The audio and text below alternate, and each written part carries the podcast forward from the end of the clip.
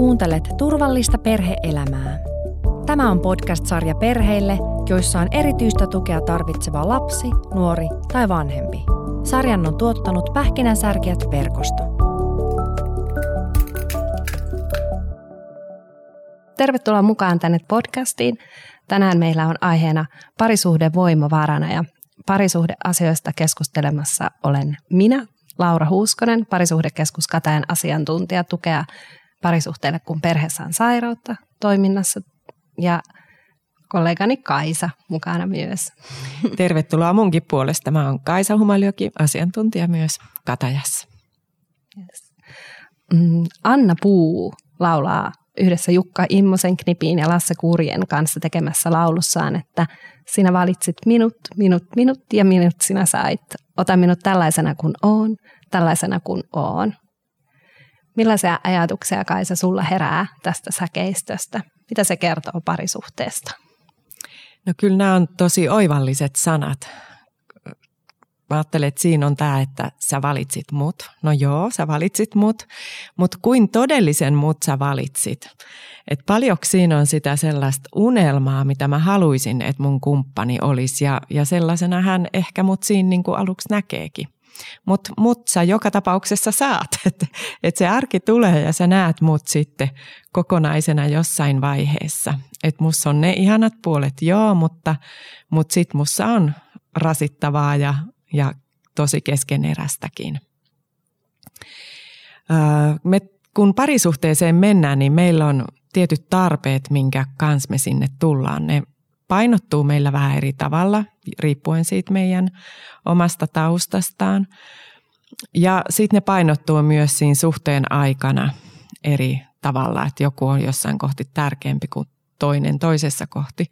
Mutta ne tarpeet, millä me tullaan suhteeseen, niin on se, että et sä rakastat mua. Sä valitset just mut ja musta tykkäät. Ja sitten kyllä mulla on tarve, että mä saan rakastaa sua ja sä otat vastaan sen mun hyvän, mitä mä sulle haluan olla. Sitten meillä on myös tarpeena se, että, että me koettais arvostusta ja kunnioitusta. Meillä on tarpeena se, että, että olisi, että tämä suhde olisi mulle turvallinen. Ja silloin kun se on sitä, että se on turvallinen, niin sen myötä on mahdollista kokea iloa ja onnea ja rentoutta ja vapautta ja, ja kaikkea hyvää, kun ei tarvi millään tavalla olla varuillaan ja pelokas. Ja sitten viimeinen tämmöinen tarvepari, minkä kanssa me sinne suhteeseen tullaan, niin on tämä tällainen läheisyys-erillisyys. Se on aika dilemma siinä suhteessa – et välillä meillä on kova tarve ja varsinkin usein siinä suhteen alussa niin on tiukka läheisyyden tarve, että niin ei tarvitsisi nukkua eikä mitään, kun vaan saa olla toisen kanssa. Iso tarve läheisyyteen ja se on yksi isosti puolensa vetävä puolikin siinä suhteen alussa. Mutta sitten suhteeseen on, niin kuuluu niitä vaiheita, että se erillisyyden tarve onkin voimakas kokemus, että omat ystävät vetää puoleensa. Saattaa olla, että tekee työuraa, se on innostavaa, omat harrastukset. Tai sitten jotkut velvollisuudetkin saattaa vetää vähän erilleen, esimerkiksi omista vanhemmista huolehtiminen. Mutta yhtä kaikki, näitä tarpeita meillä on siihen suhteeseen ja, ja tota, niiden kanssa me siinä sitten ponnistellaan vuosien myötä. Ja mikä tekee tästä tietysti haastavaa on se, että kumppaneilla on keskenään erilaiset tai nämä usein painottuu vähän eri tavalla.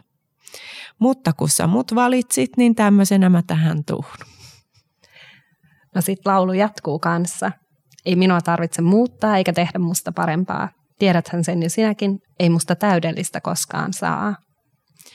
Voi kun viisas on ollut tämä sanottaja. Eikö se just näin ole, että että tota, täydellisiä me ei olla, vaikka kuinka vanhoja me oltaisiin, niin aina meillä opittavaa on ja, ja tietysti maailma muuttuu ympärillä, mikä myös haastaa siihen muutokseen.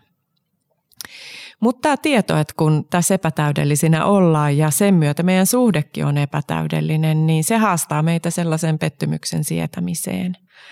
Että mä kestän sen, että mä tyrin. Voi vitsi ottaa päähän, että taas mä sanoin noin, vaikka ei enää ollut tarkoitus tai tai näen, että mä loukkaan nyt tällä toiminnallani. Tai yhtä lailla, että mä kestän, että sussa on noin rasittavat puolet, että noin sukat on aina vaan tuossa lattialla tai, tai jotain muuta, semmoista arjessa harmittavaa.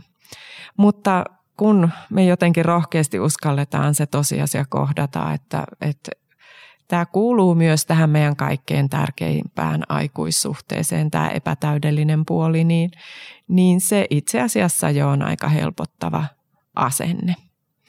Sellaista tutkimusta on tehty, että kaksi kolmasosaa parisuhteen riidoista on niin sanottuja turhia riitoja, eli, eli ne nousee siitä, että me ollaan erilaisia. Meidän temperamentit on erilaisia ja, ja, ja sen myötä esimerkiksi tavat reagoida asioihin on erilaista. Toinen on nopea, sellainen moottori, mikä tyhjää se astianpesukoneen siinä, kun on vasta ehtinyt huomauttaa, että se oli sun vuoro, kun toinen sitten venyttelee vasta sohvalta, että ai minä, joo, kohta, oota hetki. Et me ollaan niin monella tapaa erilaisia ja, ja siitä syntyy sitä pettymystä sitten myös. Mutta tota, tietysti tähän rinnalle tarvii sen asenteen, että me halutaan myös kehittyä eikä vaan niin todeta, että no tällainen mä oon, ota tai jätä. Ei niin, vaan aikuinen miettii, että no miten mä nyt sitten toimin tässä suhteessa niin, että, että se tota mun kumppania palvelisi ja sen myötä itseäni ja meidän suhdetta. Reilu on kertoa niistä toiveista ja niistä hankalista kohdista, mikä siinä kumppanissa tuottaa itselle hankaluuksia. Silloin sitä kehittymistä tapahtuu. Seuraavaksi me nostettiin tähän tämä sää, mikä on mun ihan lempari sää tässä laulussa. Jaksan kävellä ihan itse, paitsi silloin kun väsyttää. Miten, Kaisa, miten me pystyttäisiin siinä parisuhteessa olemaan toistemme nojapuita ja, ja niitä tukipilareita, mihin nojata silloin, kun me ei enää jakseta itse kävellä? Mm, niin, se on kyllä hyvä kysymys hyvä ajatus. Sehän on varmaan meidän toiveet, mitä se parisuhde olisi, että, että siinä saisi olla niin kuin rikki ja väsynyt ja, ja osaamaton ja, ja niin kuin, kun maailma lyö, niin, niin sitten se olisi se paikka, minne voisi mennä lepäämään. Ja sitten jos se ei ole mahdollista, niin siitä tuleekin tosi kurja olo. Ja, ja niin kuin se kaipuu sitä sellaista hyvää suhdetta kohtaan kyllä pysyy mielessä ja sydämissä. Me Katajassa luennoidaan paljon ja siellä meidän luennoissa monissa käytetään tämmöistä yhtä mun lempidiaa, missä on kaksi jotain merileijonaa, semmoista oikein löysää läskikimppua, jotka makoilee vierekkäin. Ne on niin kuin evä toisen luo ojentuneena, että ikään kuin toisen kainalossa olisi. Ja sen dian kohdalla, kuvan kohdalla meillä lu- lukee, että lupa olla väsynyt, levätä toisen lähellä. Ja siinä meillä on ajatuksena se, että kumpa suhteissa olisi myös tämmöinen moodi, tekemisen moodi, missä ei tehdä yhtään mitään muuta kuin levätään. Että se tehokkuus ja vaatimukset ja kaikki muut riisutaan pois ja ollaan toisen lähellä. Ei tehdä yhtään mitään, levätä. Se, siihen olisi hyvä nukahtaa, että tulee uni, jos tulee, tai, tai ollaan vaan. Sehän voi olla sitä, että katsotaan yhdessä jotain hömpää telkkarista tai tai tota sit vaan ollaan sängyn päällä hetken aikaa. Miksei se voi olla semmoinen pitkä halauskin, missä vaan ollaan toisen lähellä ja muutama pitkä hengenveto siinä. Mutta tota, semmoinen luo sitä tunnetta siihen suhteeseen, että, että me ollaan tässä toisia varten ja, ja yksin mun ei tarvi osata eikä jaksaa, vaan meidän voimat kun yhdestää ja taidot, niin, niin sitpä me pärjätäänkin. Mutta tässä on tietysti, jotta tämä on mahdollista, niin suhteessa täytyy olla, olla niin kuin tunteille tilaa. Väsymys tuo monenlaisia tunteita, ehkä hankaliakin. Siihen voi liittyä masennuksen kaltaisia tunteita, alakulon tunteita, epätoivoa, huonoa itsetuntoa tai sitten, että maailma on jotenkin meitä vastaan tai mua vastaan, epäonnistun, mitä kaikkea. Ja, ja kumpa näitä tunteita, kaikkia tunteita pystyisi siinä suhteessa vapaasti tuomaan siihen, niin, niin se on myös tavattoman voimavaraistavaa. kun päinvastoin se voi olla sitä, että, että mun pitää aina olla reipas sun rinnalla ja toisin sanoen mä nielasen itkuni ja väsymykseni ja, ja silloinhan siinä käy niin, että ne kertyy muhun itseeni ja, ja se on usein esimerkiksi masennuksen juurisyitä. Että nämä tämän kaltaiset tunteet ei ole päässyt vapaasti virtaamaan. Että parisuhteessa olisi semmoinen vapaa ilmapiiri, mihin mahtuu kaikki tunteet ja, ja sen myötä tulee tämä tämmöinen levon elementtikin siihen suhteeseen tosi kauniisti Kaisa puhuit tuosta läheisyydestä. Usein me just painetetaan sitä vuorovaikutuksen ja läheisyyden tärkeyttä suhteessa ja sitten ruvetaan ajattelemaan, että ne tarvii olla jotain sellaisia ihmetemppuja ja sitä laatuaikaa ja, ja tarvii rakentaa sinne suhteeseen, mutta, mutta paljon tärkeämpää on se, miten me arjessa ollaan. Ne arkiset kohtaamiset ja just se, että että se läheisyys oikeasti tarkoittaa vain sitä, että ollaan lähekkäin. Ei tarvitse mitään kummempaa. Siinä voi olla myös se telkkari. Ehkä niin kuin tärkeää on, että suunnataan molemmat huomio samaan juttuun. Mä ajattelen, että läheisyyttä syö sit se, jos toisella on siinä vaikka puhelin kädessä tai, tai niin kuin näin, että, että kuitenkin ollaan siinä niin kuin samassa moodissa yhdessä. Joo, just näin. Sitten Anna Puu laulaa vielä, että olen monista palasista kasannut itseni uudestaan. Ja näinhän se onkin, että siihen parisuhteeseenkin me saavutaan mukanamme repullinen kaikkia niitä menneitä kokemuksia ja, ja lapsuuden perheen kulttuuria ja niin edespäin. Mitä ajatuksia Kaisa sulla tästä herää? Ihan tota samaa, mitä Laura tuossa puhuit, että, että tota, kaksi erilaista ihmistä erilaisesta suvusta, erilaisista normeista, erilaisista kokemuksista siihen tulee yhteen ja, ja tota, sehän on kauhean mielenkiintoista. Se on myös vetovoima lähteä tutustumaan siihen erilaiseen ihmiseen, mutta sitten tota, toisaalta se tuo haastetta, kun siihen tulee myös outoa siihen mun elämään, erilaisia uudenlaisia kokemuksia.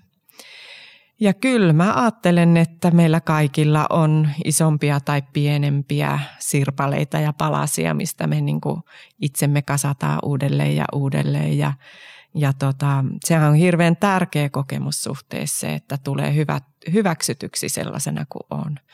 Että vaikka mun taustaan liittyy sitä ja tätä tota, niin, niin sä et niin kuin sitä kummeksut, vaan, vaan hyväksyt ja rakastat, arvostat tämmöisenä kuin mä oon parhaimmillaan parisuhde on korjaava kokemus. Et, että tota, kun me tullaan siihen suhteeseen enemmän tai vähemmän ehjinä, niin sitten jos on hyvä suhde, rakastava ja turvallinen suhde, niin, niin siinä me voidaan saada korjaavia kokemuksia ja, ja ikään kuin hoitaa myös niitä jotain aikaisempia kolhuja ehjiksi